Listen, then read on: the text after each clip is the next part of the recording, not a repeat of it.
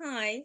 And the question why do la di, uh, maybe lo too, la di ru re sometimes sound like they begin with a d sound, and why are they used sometimes for an l sound? Mm, it's a pretty interesting question, I think.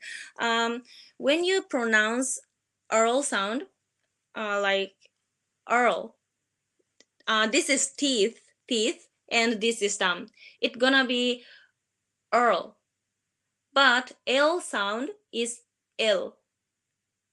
And larirero sound is like this larirero sound.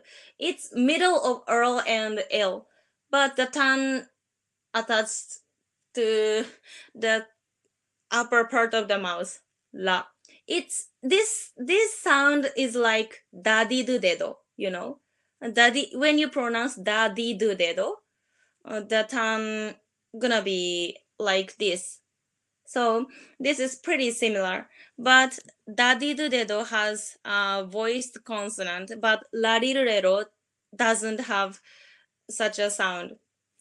And yeah, actually Japanese larirero sound cannot be expressed with alphabet because uh, you know the way of pronounce is different from R and L. But uh, if you uh, when you learn Japanese, R is the most nearest sound.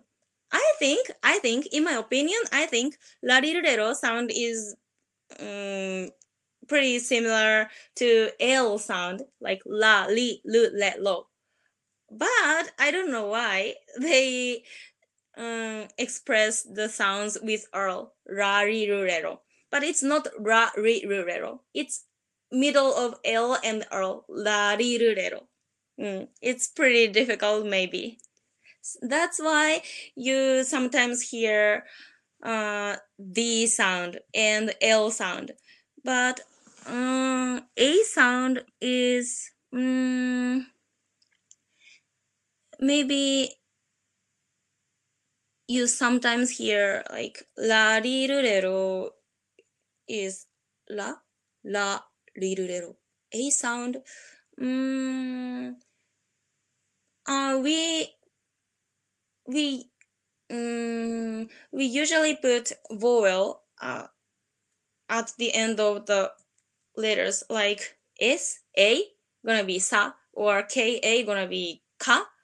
So maybe the person who pronounce very small voice like la sa ka.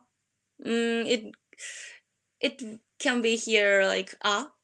A is uh, we we say a with like open open open mouth you know? Uh sorry my english is very terrible but a is very strong sound. But the top l or s k or something like that is very small sound. So maybe ra gonna be a. Mm, maybe. If you have any question about it just ask me please. I don't know if i could answer correctly or not but thank you thank you for asking